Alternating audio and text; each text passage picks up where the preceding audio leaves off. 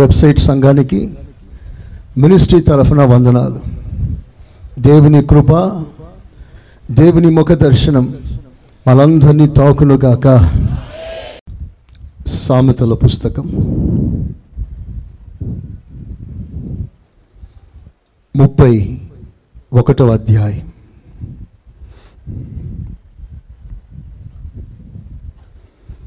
సామెతల పుస్తకం ముప్పై ఒకటవ అధ్యాయం పద్దెనిమిదో వాక్యం.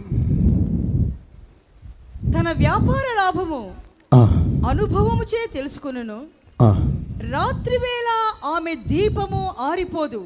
రాత్రి వేళ, చీకటి వేళ ఆమె దీపం ఆరిపోదు. చేతులెత్తి స్తోత్రం చెప్తారా గట్టిగా? హల్లెలూయా. అదే సామెతల పుస్తకంలో పదమూడవ అధ్యాయం పద్దెనిమిదో వాక్యం, పంతొమ్మిదో వాక్యం. శిక్షను అపేక్షించు వానికి నైన్టీన్ ఆశ తీరుట ప్రాణములకు తీపి, చెడుతనమును విడుచుట మూర్ఖులకు అసహ్యము. తొమ్మిదో వాక్యం పదమూడు తొమ్మిది. నీతిమంతుల వెలుగు తేజరిలును, భక్తిహీనుల దీపము ఆరిపోవును. భక్తిహీనుల దీపం ఆరిపోవును. భక్తిహీనుల దీపం ఆరిపోవును. ఇక్కడ జ్ఞాని రెండు గుంపుల వారిని ప్రస్తావిస్తున్నాడు. ఒక దీపమును గూర్చి రాస్తూ అది ఎన్నడూ ఆరిపోదు అని సాక్ష్యం ఇస్తున్నాడు.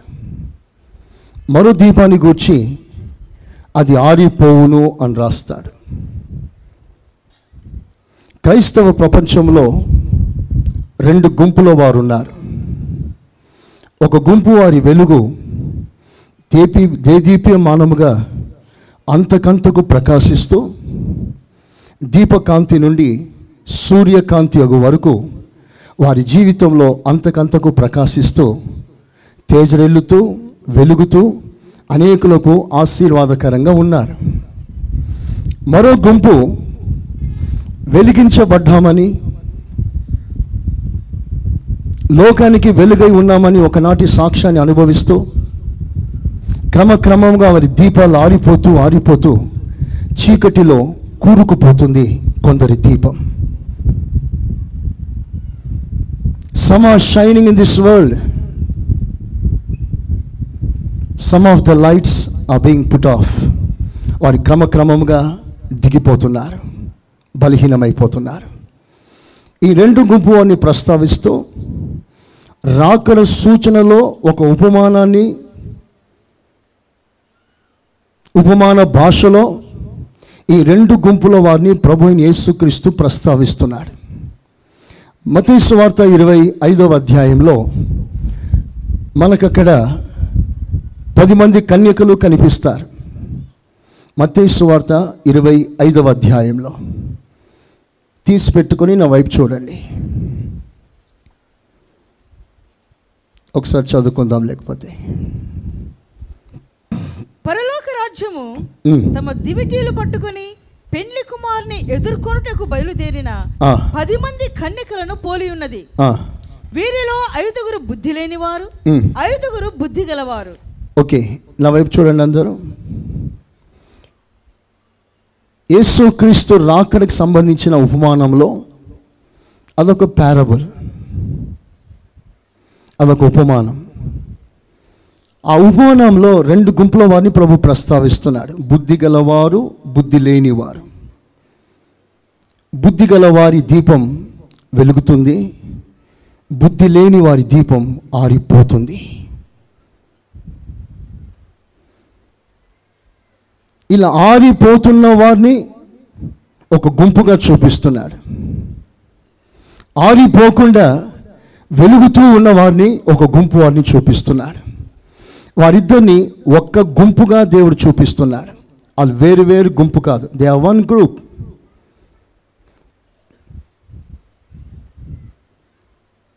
ఒక సమాజమే, ఒక గుంపే, ఒక సంఘమే, కానీ రెండు వర్గాలు.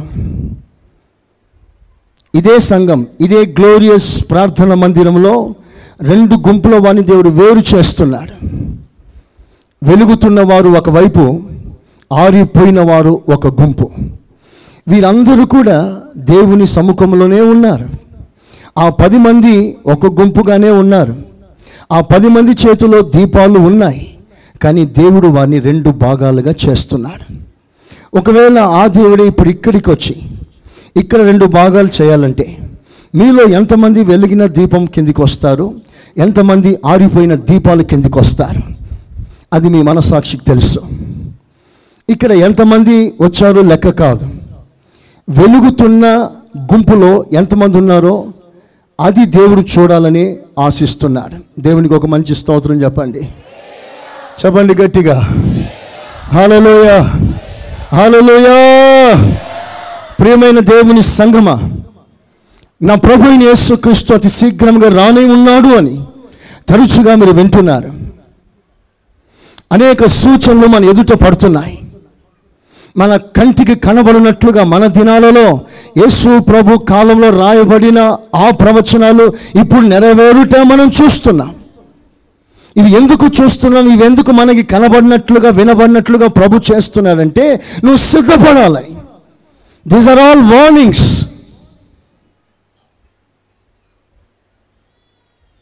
ఆయన వస్తాడు. ఆయన ప్రత్యక్షమైనప్పుడు ఆయన ఎవరు ఎదుర్కొంటారు, ఎంతమంది ఎదురు పడతారు, ఎంతమంది వెను తిరుగుతారు? సంఘానికి వచ్చిన వారందరూ ప్రభుని ఎదుర్కోలేరు. మరి ఆయన ఎదుర్కొనేవారు ఎవరు, వారు ఎలా ఉంటారు, వాళ్ళ పరిస్థితులు ఏంటి, అవన్నీ మనకి తేటగా చూపటానికి, ఒక అద్దం పట్టినట్లుగా ఒక అద్భుతమైన పాఠం నేర్పించటానికి దేవుడు ఈ ఉపమానాన్ని మనకు రాసి ఇచ్చాడు. చేతులెత్తి స్తోత్రం చెప్తారా, చెప్తారా గట్టిగా, హల్లెలూయా. అక్కడ కొన్ని విషయాలు మనం ధ్యానం చేస్తాం. నా పాఠం పది మంది కన్యకలు కాదు, ఇట్స్ జస్ట్ అన్ ఇంట్రడక్షన్. ఈ పది మంది కన్యకలను గూర్చి కొన్ని విషయాలు, కొన్ని కొన్ని సత్యాలు మీకు ప్రస్తావానికి తీసుకొస్తాను. ఈ పది మంది కన్యకలు, కన్యకలు అని రాయబడింది. కన్యకలు అంటే ప్యూర్ వర్జిన్స్. ఈ లోకంతో ఎలాంటి సంబంధం లేకుండా ప్రభు కొరకు ప్రత్యేకంగా జీవిస్తున్న వారికి సాదృశ్యంగా కన్యకలు. కన్యకలే నిజమే, కానీ అందరూ నిద్రపోతున్నారు. జాగ్రత్తగా నా వైపు చూడండి. బుద్ధి లేని వారు మాత్రమే నిద్రపోవడం కాదు, బుద్ధి గల వారు కూడా నిద్రపోతున్నారు. వాస్తవానికి అది నిద్రపోయే సమయం కాదు. దీపాలు వెలిగించుకొని యేసుక్రీస్తు రాకడ కొరకు, ఆయన ఆగమనం కొరకు ఆశతో ఎదురు చూడవలసిన సమయం.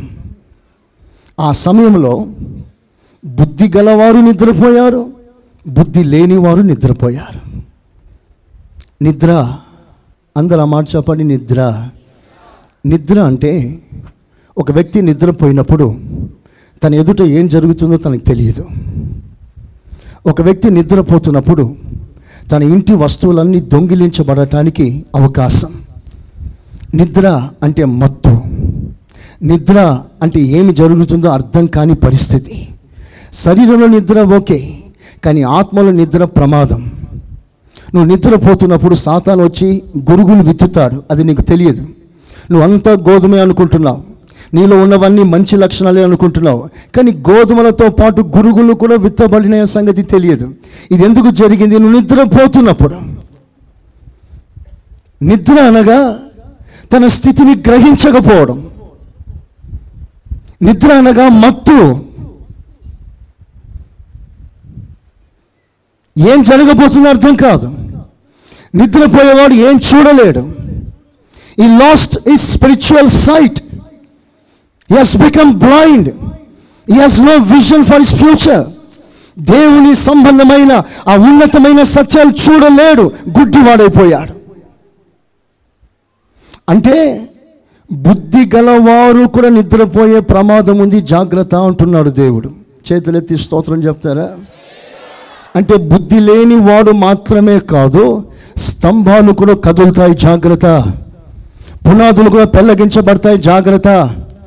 చిన్నప్పటి నుండి క్రైస్తవుడను అనుకుంటూ ఆ భ్రమలో పెరుగుతున్న వారు సహితం కదిలించబడతారు, జాగ్రత్త. మత్తు ఎవరికైనా రాగలదు,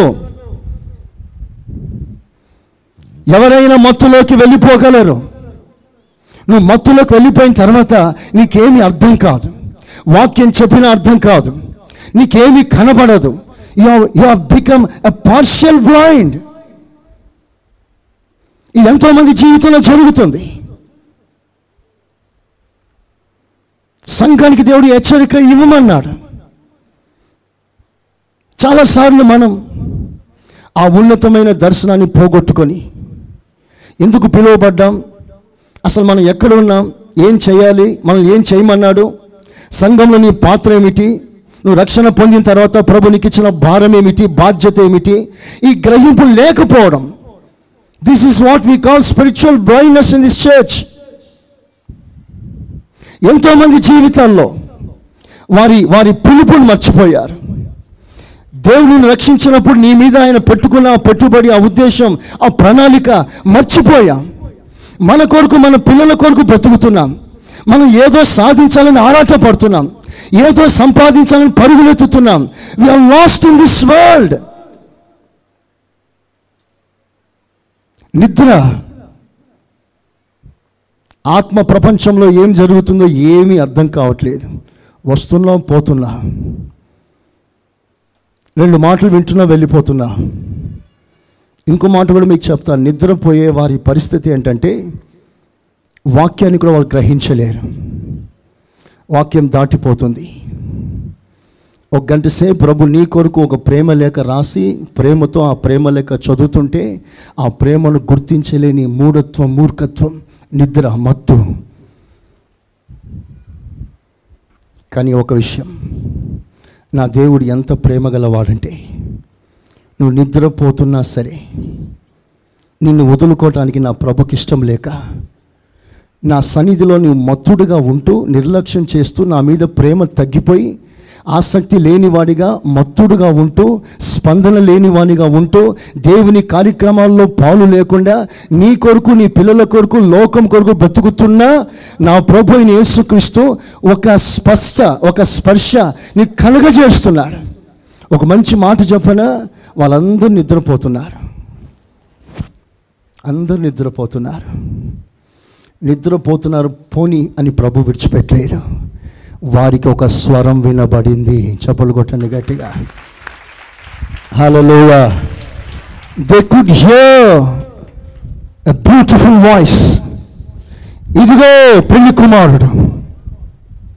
ఒక ప్రత్యక్షత వారికి కలిగింది. వెంటనే వారు లేచారు. దే వకప్. వెంటనే వారు లేచారు. నా ప్రభు ప్రేమ ఏంటంటే నువ్వు నిద్రపోతున్నాను దాటిపోవట్లేదు, ప్రభు నిన్ను తట్టి లేపుతున్నాడు. చప్పలు కొడతా ఒకసారి. హల్లెలూయా. ఇది నా ప్రభు ప్రేమ. నిన్ను వదులుకోవటానికి ఇష్టం లేక నువ్వు నిద్రపోతున్నాను ఇద్దరికొచ్చి తట్టి లేపుతున్నాడు. ఒక స్వరం వినబడింది. ఆ స్వరం ప్రభు అయిన యేసు క్రీస్తును గూర్చిన స్వరం. ఇప్పుడు మీకు వినబడుతున్న స్వరం యేసు క్రీస్తును గూర్చిన స్వరం. ఒక మాటలో చెప్పాలంటే ఈ స్వరమే యేసు క్రీస్తు. ఇక్కడ అనేకులు నిద్రలో ఉన్నారు, అయినా ప్రభు నిన్ను ప్రేమించి ఈ స్వరం నిన్ను తట్టి లేపుతుంది. స్తోత్రం. హల్లెలూయా, హల్లెలూయా, హల్లెలూయా. నీ ప్రేమ విలువ ఎరుగనైతిని, నీ ప్రేమ విలువ తెలియనైతిని, నీ ప్రేమ విలువ ఎరుగనైతిని, నీ ప్రేమ విలువ తెలియనైతిని, ఆ ప్రేమకే గాయమైన ఆ ప్రేమయే నన్ను లేచిన, ఆ ప్రేమకే మాయమాయనా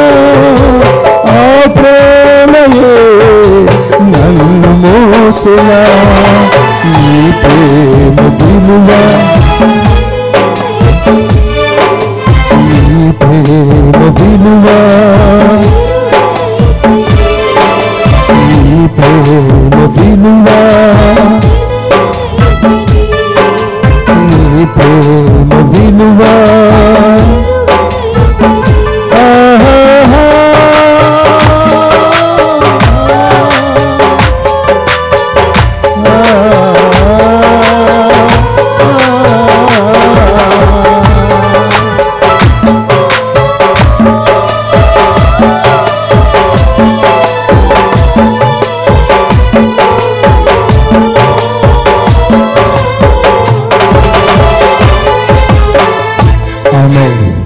hallelujah.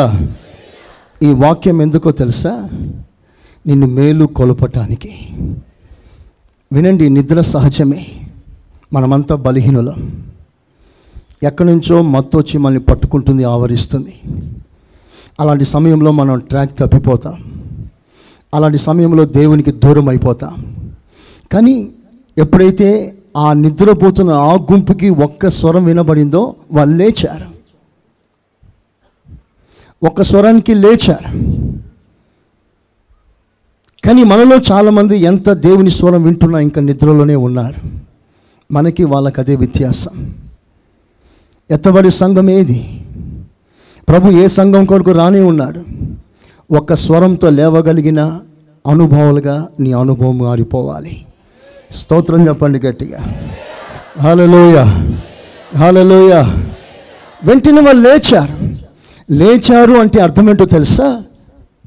They could realise, they could recognise their state.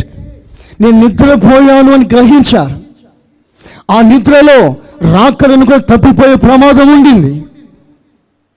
అలాగే నిద్రపోతూ ఉంటే మన పరిస్థితి వేరుగా మారిపోతుంది. నిద్రపోయేవాడిని బతుకు దరిద్రం అని రాస్తుంది బైబిల్లో. వాడికి ఏమీ దొరకదు, వాడు ఆలస్యంగా లేస్తాడు, వాడు నిద్రమత్తు గలవాడు, సోమరి, బద్ధకస్తుడు. అలాంటి వారికి ఆత్మీయ దరిద్రత పట్టి పీడిస్తుంది.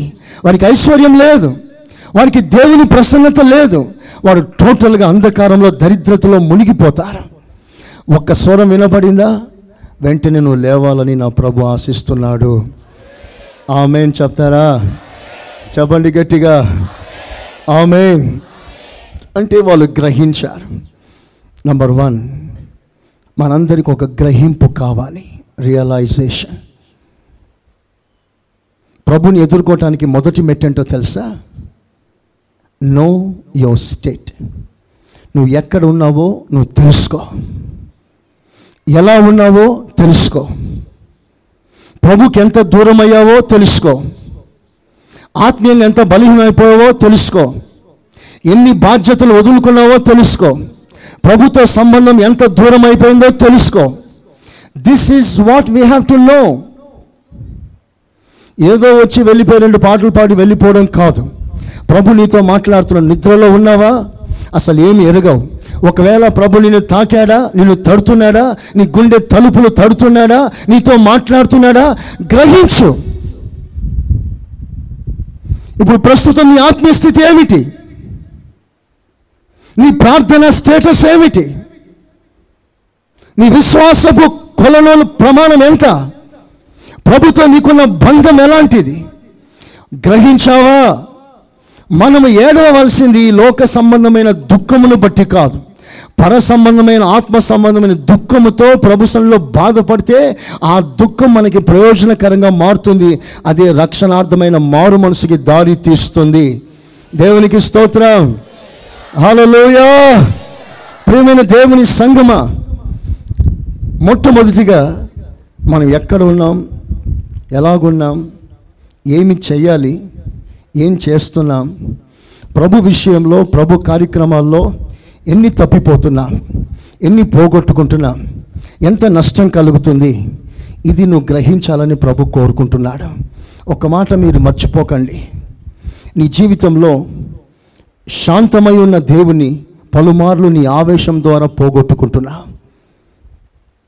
సమాధానమై ఉన్న దేవుణ్ణి నీ జగడాల వల్ల అనేక మార్లు పోగొట్టుకుంటున్నా. నువ్వు అనుకుంటున్నావు నా కోపం వచ్చేసి ఇంకేం చేస్తాను. కోపం వచ్చింది రైటే, ఆ కోపం ద్వారా జరిగిన పరిమాణం ఏమిటి? నీలో ఉన్న సమాధానకర్త అయిన దేవుడు వెళ్ళిపోతున్నాడు సంగతి గ్రహించావా? నీలో శాంతమూర్తి వెళ్ళిపోతున్నాడు గ్రహించావా? ప్రభుతో నీకున్న సంబంధం, ఆయన స్వభావంతో నీకున్న బంధం తెగిపోతుంది అని గ్రహించావా? We need spiritual awareness. ఈ నా మాటలు కేవలం ఒక శబ్దంగా మాత్రమే కాకుండా ఒక శక్తివంతమైన క్రియ దాల్చగలిగిన సృజనాత్మకమైన వాక్కుగా నీ బ్రతుకులో మారాలని నేను కోరుకుంటున్నాను. హల్లెలూయా, హల్లెలూయా. వారు లేచారు. మనం కూడా మన మన స్థితి నుండి, దేవునికి దూరమైపోయిన స్థలాల నుండి తిరిగి ప్రభు దగ్గరికి వస్తాం.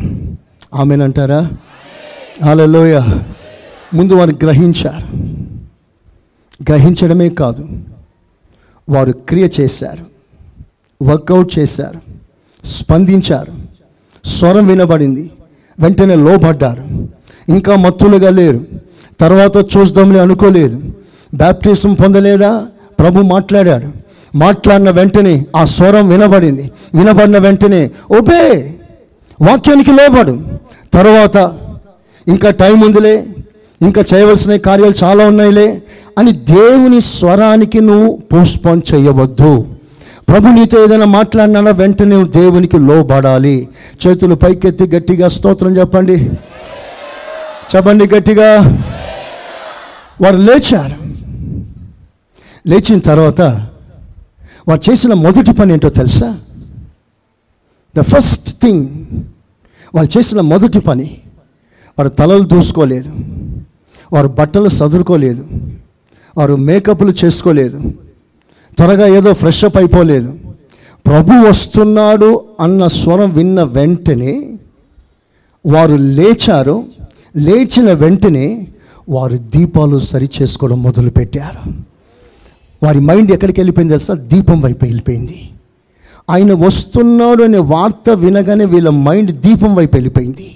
కారణం ఏంటి? అలాగే ప్రభుని ఎదుర్కోకూడదా? పరిగెత్తుకొని ప్రభుని పట్టుకోకూడదా? నా ప్రభు వెలుగై ఉన్నాడు కదా, ఆయన వచ్చినప్పుడు చీకటి ఎందుకుంటుంది? ఆయన వెలుగై ఉన్నప్పుడు నా దగ్గర వెలుగెందుకు? When he has the true light, what is the need of light in me? నేను పరిగెత్తుకొని ప్రభుని పట్టుకోగలను, ప్రభుని గట్టిగా హత్తుకోగలను.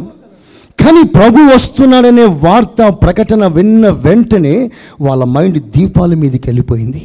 కారణం ఏంటో తెలుసా? లూకా సువార్త తీయండి అందరు.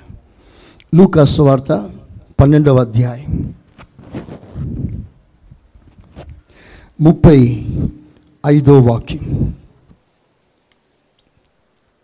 కాబట్టి నీలో నుండి వెలుగు చీకటి అయి ఉండకుండా చూచుకొనుము, ఏ భాగమైనను చీకటి కాక. లూకా సువార్త పన్నెండవ అధ్యాయం ముప్పై ఐదో వాక్యం.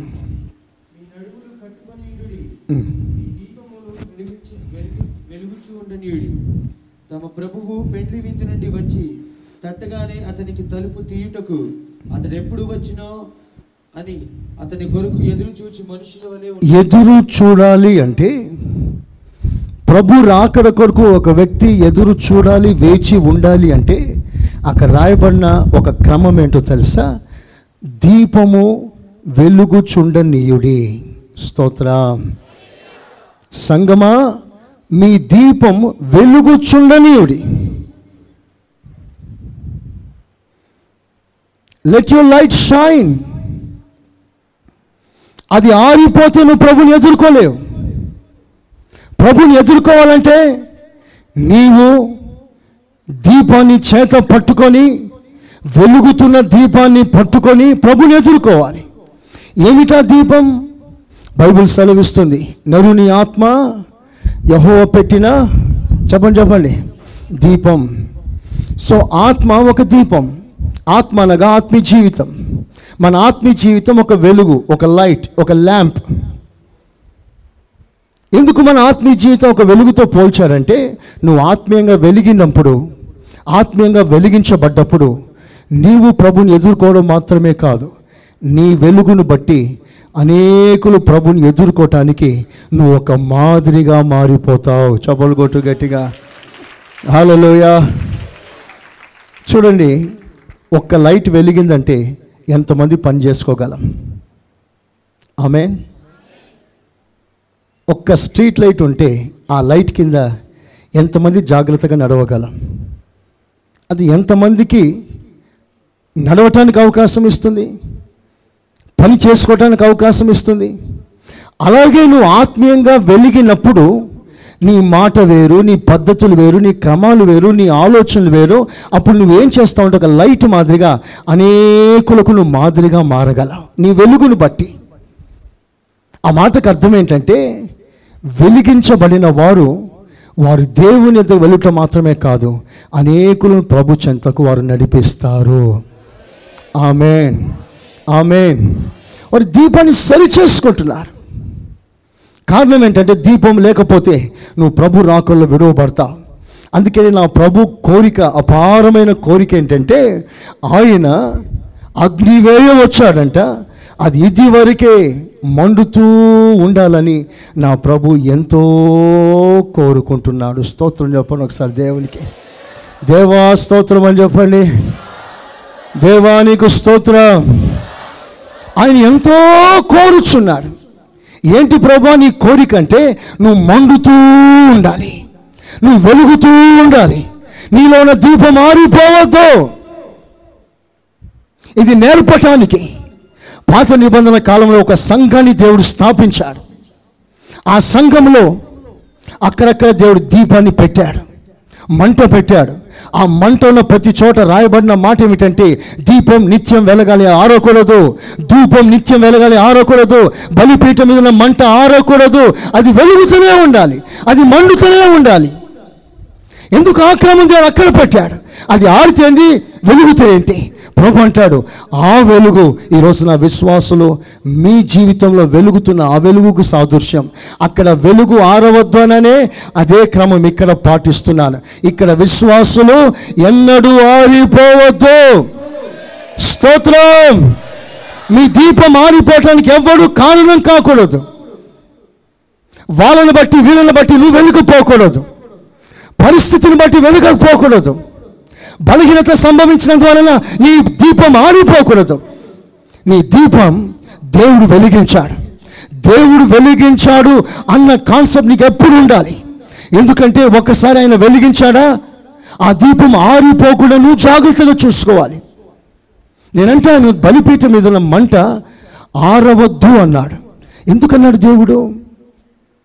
ఇస్రాయల్ దగ్గర మంట లేదా? మంట రాజు పెట్టలేదా? వారు భూ సంబంధమైన అగ్ని ఆ దీపం మీద, బలిపీఠం మీద వాళ్ళు పెట్టలేరా?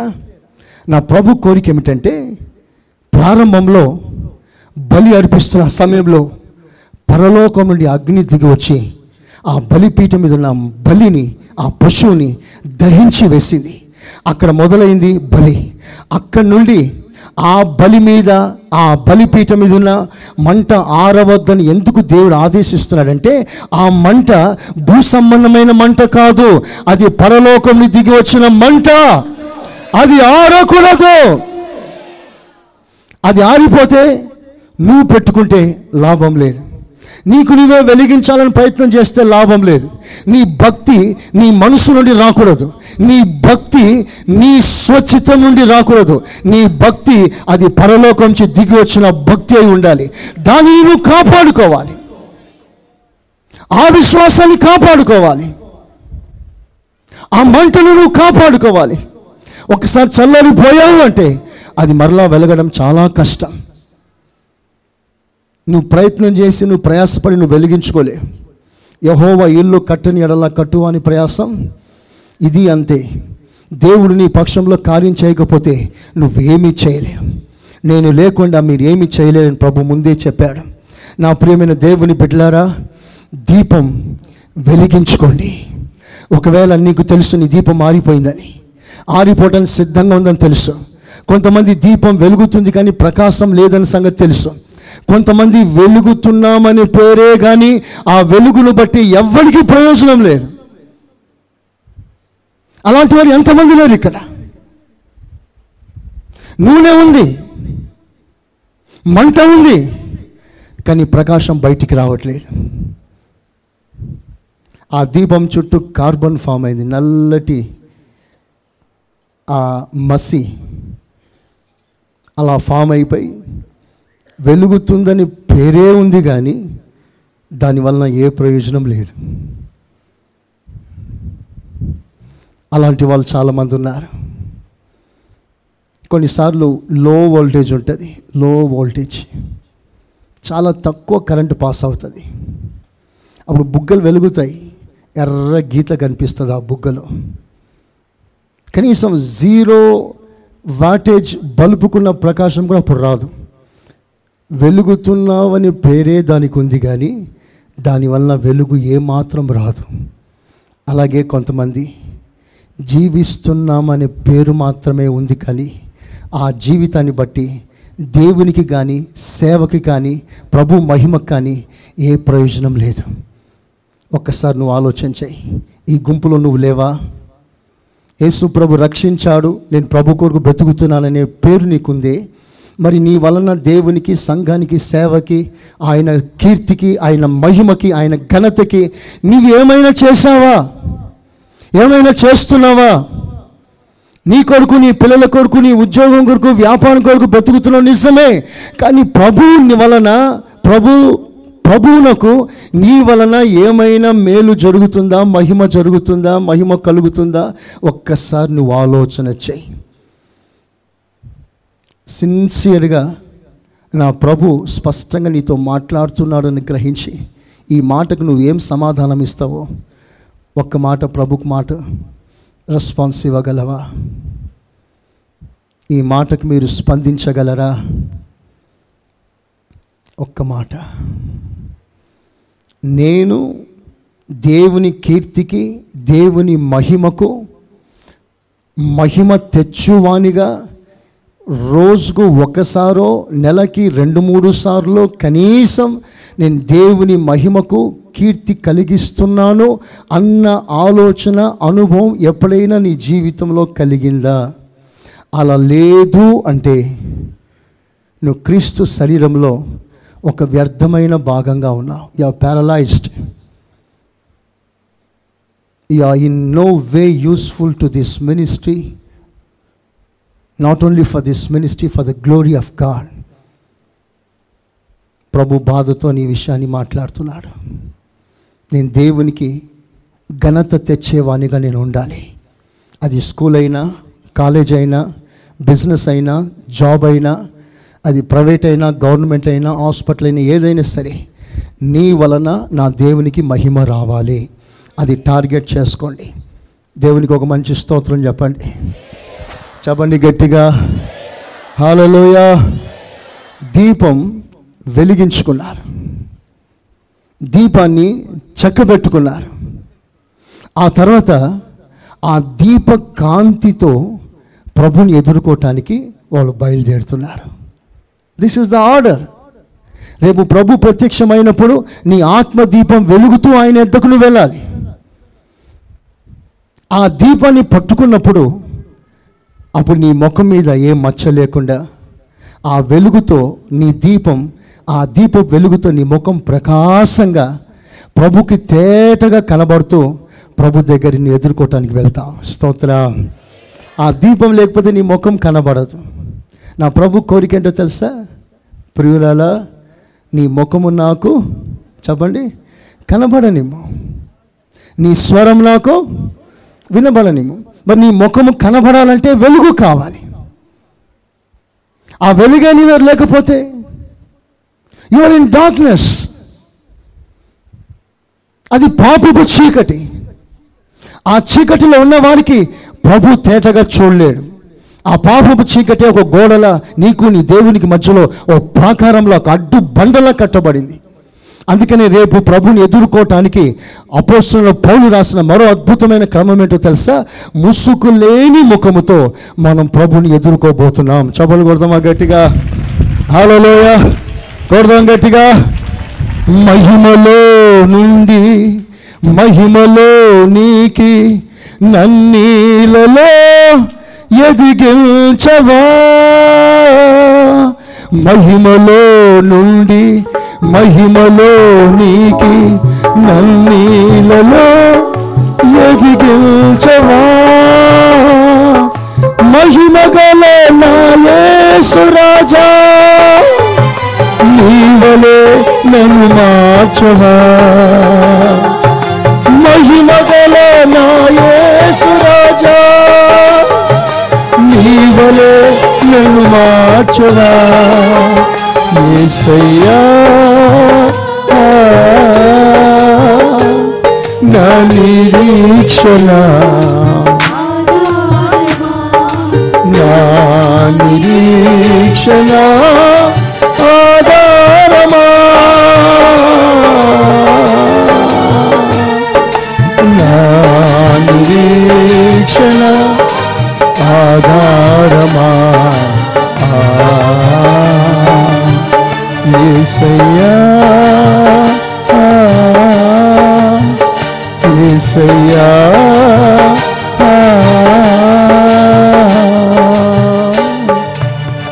హల్లెలూయా. దేవుని బిడ్డలారా, ఈ వెలుగుకున్న ప్రత్యేకత ఇదే. ఈ వెలుగుతో నువ్వు ఏం చేయాలో తెలుసా? నీ ముఖం తేటపరచుకోవాలి. ఏ ముసుగు లేకుండా, ఏ అడ్డు లేకుండా, నీకు నీ దేవునికి మధ్యలో ఏ ఆటంకం లేకుండా, అభ్యంతరకరమైనది ఏదీ లేకుండా నీ ముఖము తేటగా నా ప్రభు కనబడాలని నా ప్రభు కోరుకుంటున్నాడు. దేవునికి స్తోత్రం. హల్లెలూయా. ఈ దీపాన్ని జాగ్రత్తగా ఆరిపోకుండా చూసుకోవాలి. ఈ దీపం ఆరిపోయే ప్రమాదం కూడా ఉంది. ఎలా ఆరిపోతుంది?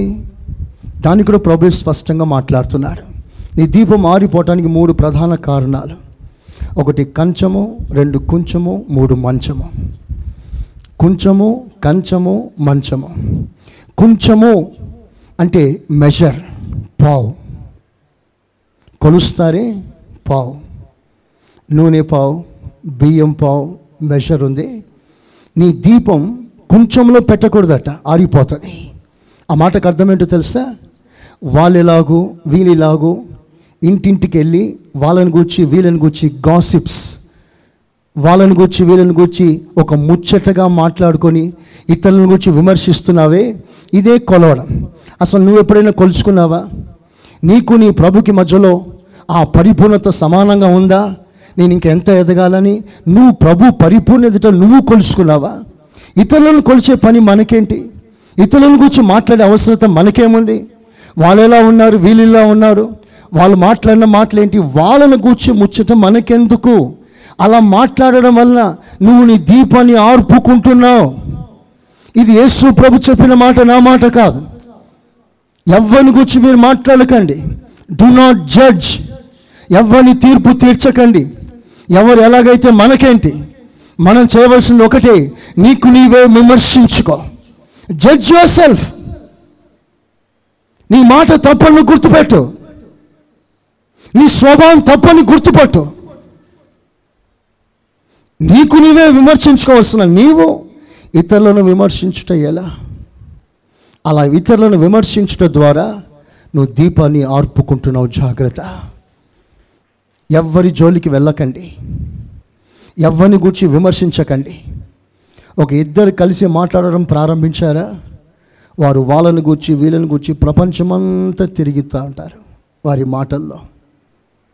ఒకవేళ దేవుడు దిగి వస్తే అక్కడ మీ మాటల్లో దోషం ఉందే, ఆ మాటలు మీరు ఏ గోడను ఆనుకొని మాట్లాడుతున్నారో ఆ గోడలో ఉన్న ఇటుకలు నీ మాట విని రేపు విమర్శన దినమందు ఈ ఇటుకలు బయటకు వచ్చి సాక్ష్యం చెప్తాయి నిన్ను గూర్చి.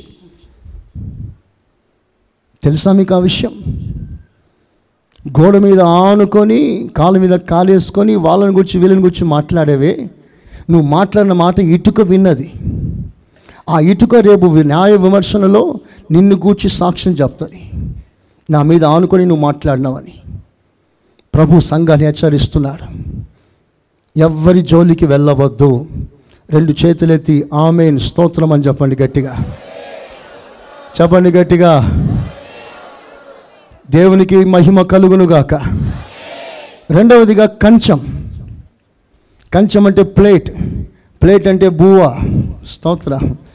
భోజనం అంటే కష్టం, ప్రయాసం, శరీరం, ఇవన్నీ దాని కేటగిరీలోకి వస్తుంది. సో నీ శరీరాన్ని బట్టి, నీ ప్రయాసాన్ని బట్టి, ఇహలోక సంబంధమైన జీవితాన్ని బట్టి ఎలా బ్రతకాలి, ఏం తినాలి, ఆ మైండ్తో అనేకులు దీపాలు ఆర్పుకుంటున్నారు. రాత్రి పగలు కష్టపడి పనిచేయడానికి ఇష్టపడతారు, కానీ ఒక గంట ఎక్స్ట్రా దేవుని సన్నిధిలో ఉండటానికి టైం చూసుకుంటారు. ఎనిమిది గంటలైనా ఓవర్ టైం చేస్తారు. ఇక్కడ ఒక గంట ఓవర్ చేయ ఓవర్ టైం చేయడం కష్టం. ఈరోజు బల్ల స్తోత్రం, తొందరగా ముగిస్తే బాగుండేమో కొంతమంది అనుకుంటున్నారేమో, స్తోత్రం. ఇప్పుడు ఒక స్కానింగ్ మిషన్ ఒక్కసారి అలా స్కాన్ చేస్తే ఎలా ఉంటుంది పరిస్థితి, స్తోత్రం. అఫ్కోర్స్ మీరు అలాంటి వారు కాదని తెలుసు, కానీ ఎవరైనా ఒకరు ఇద్దరు ఉండొచ్చుగా, స్తోత్రం. ప్రియులారా, ఈ శరీరం కొరకు నువ్వు ఎక్కువగా ఆలోచన చేయకు, ఈ శరీరాన్ని గురించి ఎక్కువ చింతించకు.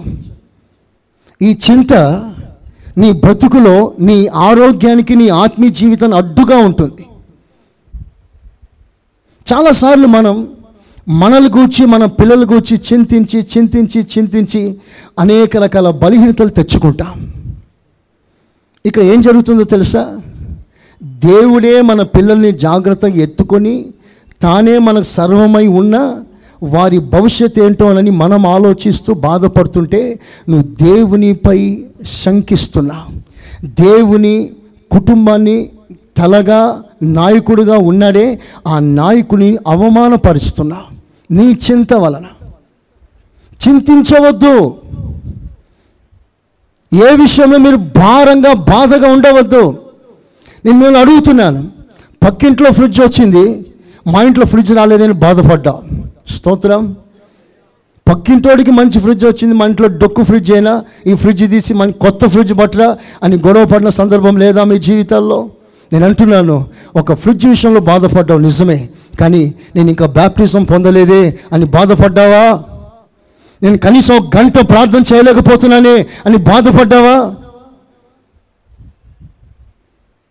ఒక మోపడి కొనుక్కోలేకపోతున్నానే ఏడ్చావు. దేవుని సన్నిధిలో ఆయనతో సంబంధం తెగిపోయిందని ఏడ్చావా? అంటే మనం ఎవరూమో అంటే ఈ శరీరానికి ఎక్కువ ప్రాముఖ్యత ఇస్తున్నాం. ఈ శరీరాన్ని సర్వమును పోషించగల దేవుని మనం బైపాస్ చేస్తున్నాం. ఇదే కంచం. నువ్వు నీ గురించి ఆలోచిస్తున్నావు. నా దేవుడు నీ గురించి ఆల్రెడీ ఆలోచిస్తున్నాడు. మంచి మాట చెప్పనా? మనం ఆత్మీయంగా ఎలా ఎదగాలని ఆలోచిస్తే నా దేవుడు తప్పకుండా నీకేమేమి కావాలో మొత్తం ఆలోచిస్తూ ఉన్నాడు. స్తోత్రం చెప్పండి గట్టిగా, హల్లెలూయా. నీ కేవలం శరీరాన్ని గురించి ఆలోచిస్తే ఇది రాదు, అది రాదు. నువ్వు ఆత్మీయ జీవితాన్ని గురించి ఆలోచన చేయి. అప్పుడు ప్రభు అంటాడు, నీకేమి కావాలో నా తండ్రికి అన్నీ తెలుసు. ఆమేన్. నమ్మే వాళ్ళ చేతుల పైకెత్తి స్తోత్రం చెప్పండి. నీకేం కావాలో నా దేవునికి తెలుసా, తెలియదా? ఎప్పుడు చేయాలో తెలుసా, తెలియదా? ఎలాగూ చేయాలో తెలుసా, తెలియదా? ఇంకెందుకు చింత? Praise the Lord. మరి ఆయన ఆయన మూగ విగ్రహం ఏం కాదే, ఆయన ఒక దిష్టి బొమ్మ కాదే, ఎక్కడ కూర్చోబెడితే అక్కడే కూర్చొని కదలకుండా అలాగున కూర్చున్న సున్నం కొట్టిన రాయం కాదే మన దేవుడు. మన దేవుడు సంచరిస్తున్న దేవుడు. హల్లెలూయా, హల్లెలూయా. ఆయన నీ దగ్గరికి వస్తాడు, నీ ప్రతి అవసరాలు తీరుస్తాడు. నీవు నీ పిల్లల విషయంలో చింతపడుట కంటే ఎక్కువగా నా దేవుడు నీ విషయంలో చింతపడుతున్నాడు. హల్లెలూయా. ఈ భారం ఉందే, ఆ భారం, ఆ డిప్రెషన్, మనసులో కలుగుతున్న ఆ భారం అన్ని కోణల్లో మనల్ని బలహీనపరిచేస్తుంది. అసలు ఆ భారం నువ్వు లేకుండా బ్రతకాలనే నా ప్రభువుని యేసుక్రీస్తు ఈ లోకంలోకి దిగి వచ్చాడు. ఆమేనంటారా? అలా దిగి వచ్చిన ప్రభు ఏమన్నాడో తెలుసా? భారం మీరెందుకు మోస్తారు, నా మీద వేసేయండి, నేను మోస్తాను. మంచి దేవుడు. చెప్పలు కొడదామా ఒకసారి? హల్లెలూయా. మీరెందుకయ్యా మోస్తారు, ప్రయాసపడి భారం ఎందుకు మోస్తున్నారు? నా మీద వేసే, నేను మోస్తాను. మీరెందుకు చింతిస్తారు, మిమ్మల్ని గురించి నేను చింతిస్తున్నాను. ఏమి తిందామా, ఏమి తాగుదామా, ఏమి కట్టుకుందామా, ఏమి బిల్డింగ్ కట్టుకుందామా, ఏమి కొనుక్కుందామా, దాని గురించి నువ్వెందుకు ఆలోచిస్తావు? ఒక మాటలో చెప్పాలంటే మీ ఇంట్లో ఐదుగురు, నాలుగురు, ఆరుగురు, ఒక్క భార్య, స్తోత్ర, ముగ్గురు పిల్లలు, నలుగురు పిల్లలు. మరి మీకే అంత భారం అయితే నాకెంత భారం ఉండాలి? నాకెంతమంది పిల్లలు, స్తోత్రం, నాకెన్ని సమస్యలు, నాకెన్ని బాధలు. అయినా మహాకృప, దేవుని మహాకృపను బట్టి ప్రతి టెన్షన్ని కూడా నా ప్రభు మీద వేసి నిశ్చింతంగా ఉండే కృప దేవుడు నాకు ఇచ్చాడు. హల్లెలూయా, హల్లెలూయా. కొన్నిసార్లు టెన్షన్ పరిగెత్తుకుంటూ వస్తాయి, చాలా టెన్షన్. డబ్బులు కట్టాలి, డబ్బులు ఉండవు. ఆ పని చేయాలి, సామర్థ్యం లేదు. అక్కడికి వెళ్ళాలి, పరిస్థితులు బాగలేవు. ఇవన్నీ కూడా ఒక టెన్షన్. కానీ దేవుడు తన కృపను బట్టి ఏవి ఎప్పుడు చేయాలనో, ఎలా చేయాలనో, ఎవరి ద్వారా చేయాలనో ఆయన ముందే రాసి పెట్టాడు. ఆ ప్రకారంగా అన్ని క్రమంగా జరిగిపోతాయి. చవలు గొట్టు గట్టిగా హల్లెలూయా, హల్లెలూయా. ఒకవేళ నువ్వు కఠినపరచుకున్నా నిన్ను బట్టి దేవుడు అనేక అద్భుతమైన కార్యాలు చేయటానికి ఆయన సిద్ధంగా ఉన్నాడు. దేవునికి స్తోత్రం. కనుక నేనేమంటున్నానంటే, కంచము అంటే నీ శరీరాన్ని గురించి, ఏ లోక భౌతిక జీవితాన్ని గురించి ఆలోచించకు. మూడో విషయాన్ని చెప్పి ముగిస్తున్నాను. మంచము, చెప్పండి గట్టిగా, చెప్పండి గట్టిగా, అంటే బద్ధకము, సోమరితనం, డ్రౌజినెస్, సుఖము, సౌఖ్యము, ఇవన్నీ మంచం. ప్రభు రాకల్లో సుఖముందే సుఖపడే జీవితం, సౌఖ్యాన్ని అపేక్షిస్తున్న జీవితం, ఈ జీవితం పలుమార్లు క్రీస్తుని సిలువ వేస్తుంది. బైబిల్లో రాస్తుంది, సిలువకు శత్రువులు అనేకులు ఉన్నారు. సిలువకి శత్రువులు ఎవరు అంటే, వారి కడిపే వారి దేవుడు, వారి సౌఖ్యమే వారి దేవుడు. వారి సుఖానికి ఎక్కువ చోటిస్తారు, శ్రమ పడరు, చిన్న సమస్య వస్తే తట్టుకోరు, చిన్న బాధ వస్తే తట్టుకోరు, ఎవరైనా ఒక్క మాట అంటే ఒప్పుకోరు, ఎవరైనా చిన్నగా అవమానపరిస్తే సహించరు. వీరెవరో తెలుసా? ఒకనాటి సుఖానుభవమే వారి బ్రతుకులో చాలు అనుకుంటారు. ఒక్కనాటి సుఖం, ఒక్క పూట కూటి కొరకు జ్యేష్ఠత్వం నమ్ముకున్న యేసా వంటి వారు వీరు సుఖపడటానికే కోరుకుంటారు. ప్రభు కొరకు కొంచెమైన భారం, శ్రమ తీసుకోరు. ఇలాంటి వారందరూ దీపాలు ఆరిపోతున్నాయి. So be careful. ప్రభు రాకడ సమీపముగా ఉంది. దీపాన్ని చేత పట్టుకో, ఆ దీపాన్ని కాపాడుకో, అది ఎన్నడూ ఆరిపోకూడదు. నా ప్రభు వచ్చే వేళలో, ఆ సమయంలో మన దీపాలను దే దీప్యమానముగా వెలిగించుటకు శక్తి కలిగిన దేవునికి రెండు చేతులెత్తి ఒక్క క్షణం బాగా స్తోత్రాలు చెప్దామా? మన ప్రభువైన యేసుక్రీస్తు కృప, తండ్రి అయిన దేవుని ప్రేమ, పరిశుద్ధాత్మ సహవాసం మనకును సకల పరిశుద్ధులకును సదాకాలం తోడై ఉండునుగాక. ఆమేన్, ఆమేన్. మీరు వినుచున్న ఈ పాస్టర్ సురేష్ గారి ప్రసంగాల క్యాసెట్, అదేవిధంగా మీకేమైనా ప్రార్థనావసరతలు ఉన్న ఎడల సంప్రదించండి. మా చిరునామా pastor Suresh, glorious ministries, FCI, Ramagundam. మా cell numbers nine five zero double two double two triple one మరియు double seven zero two double nine double one double eight.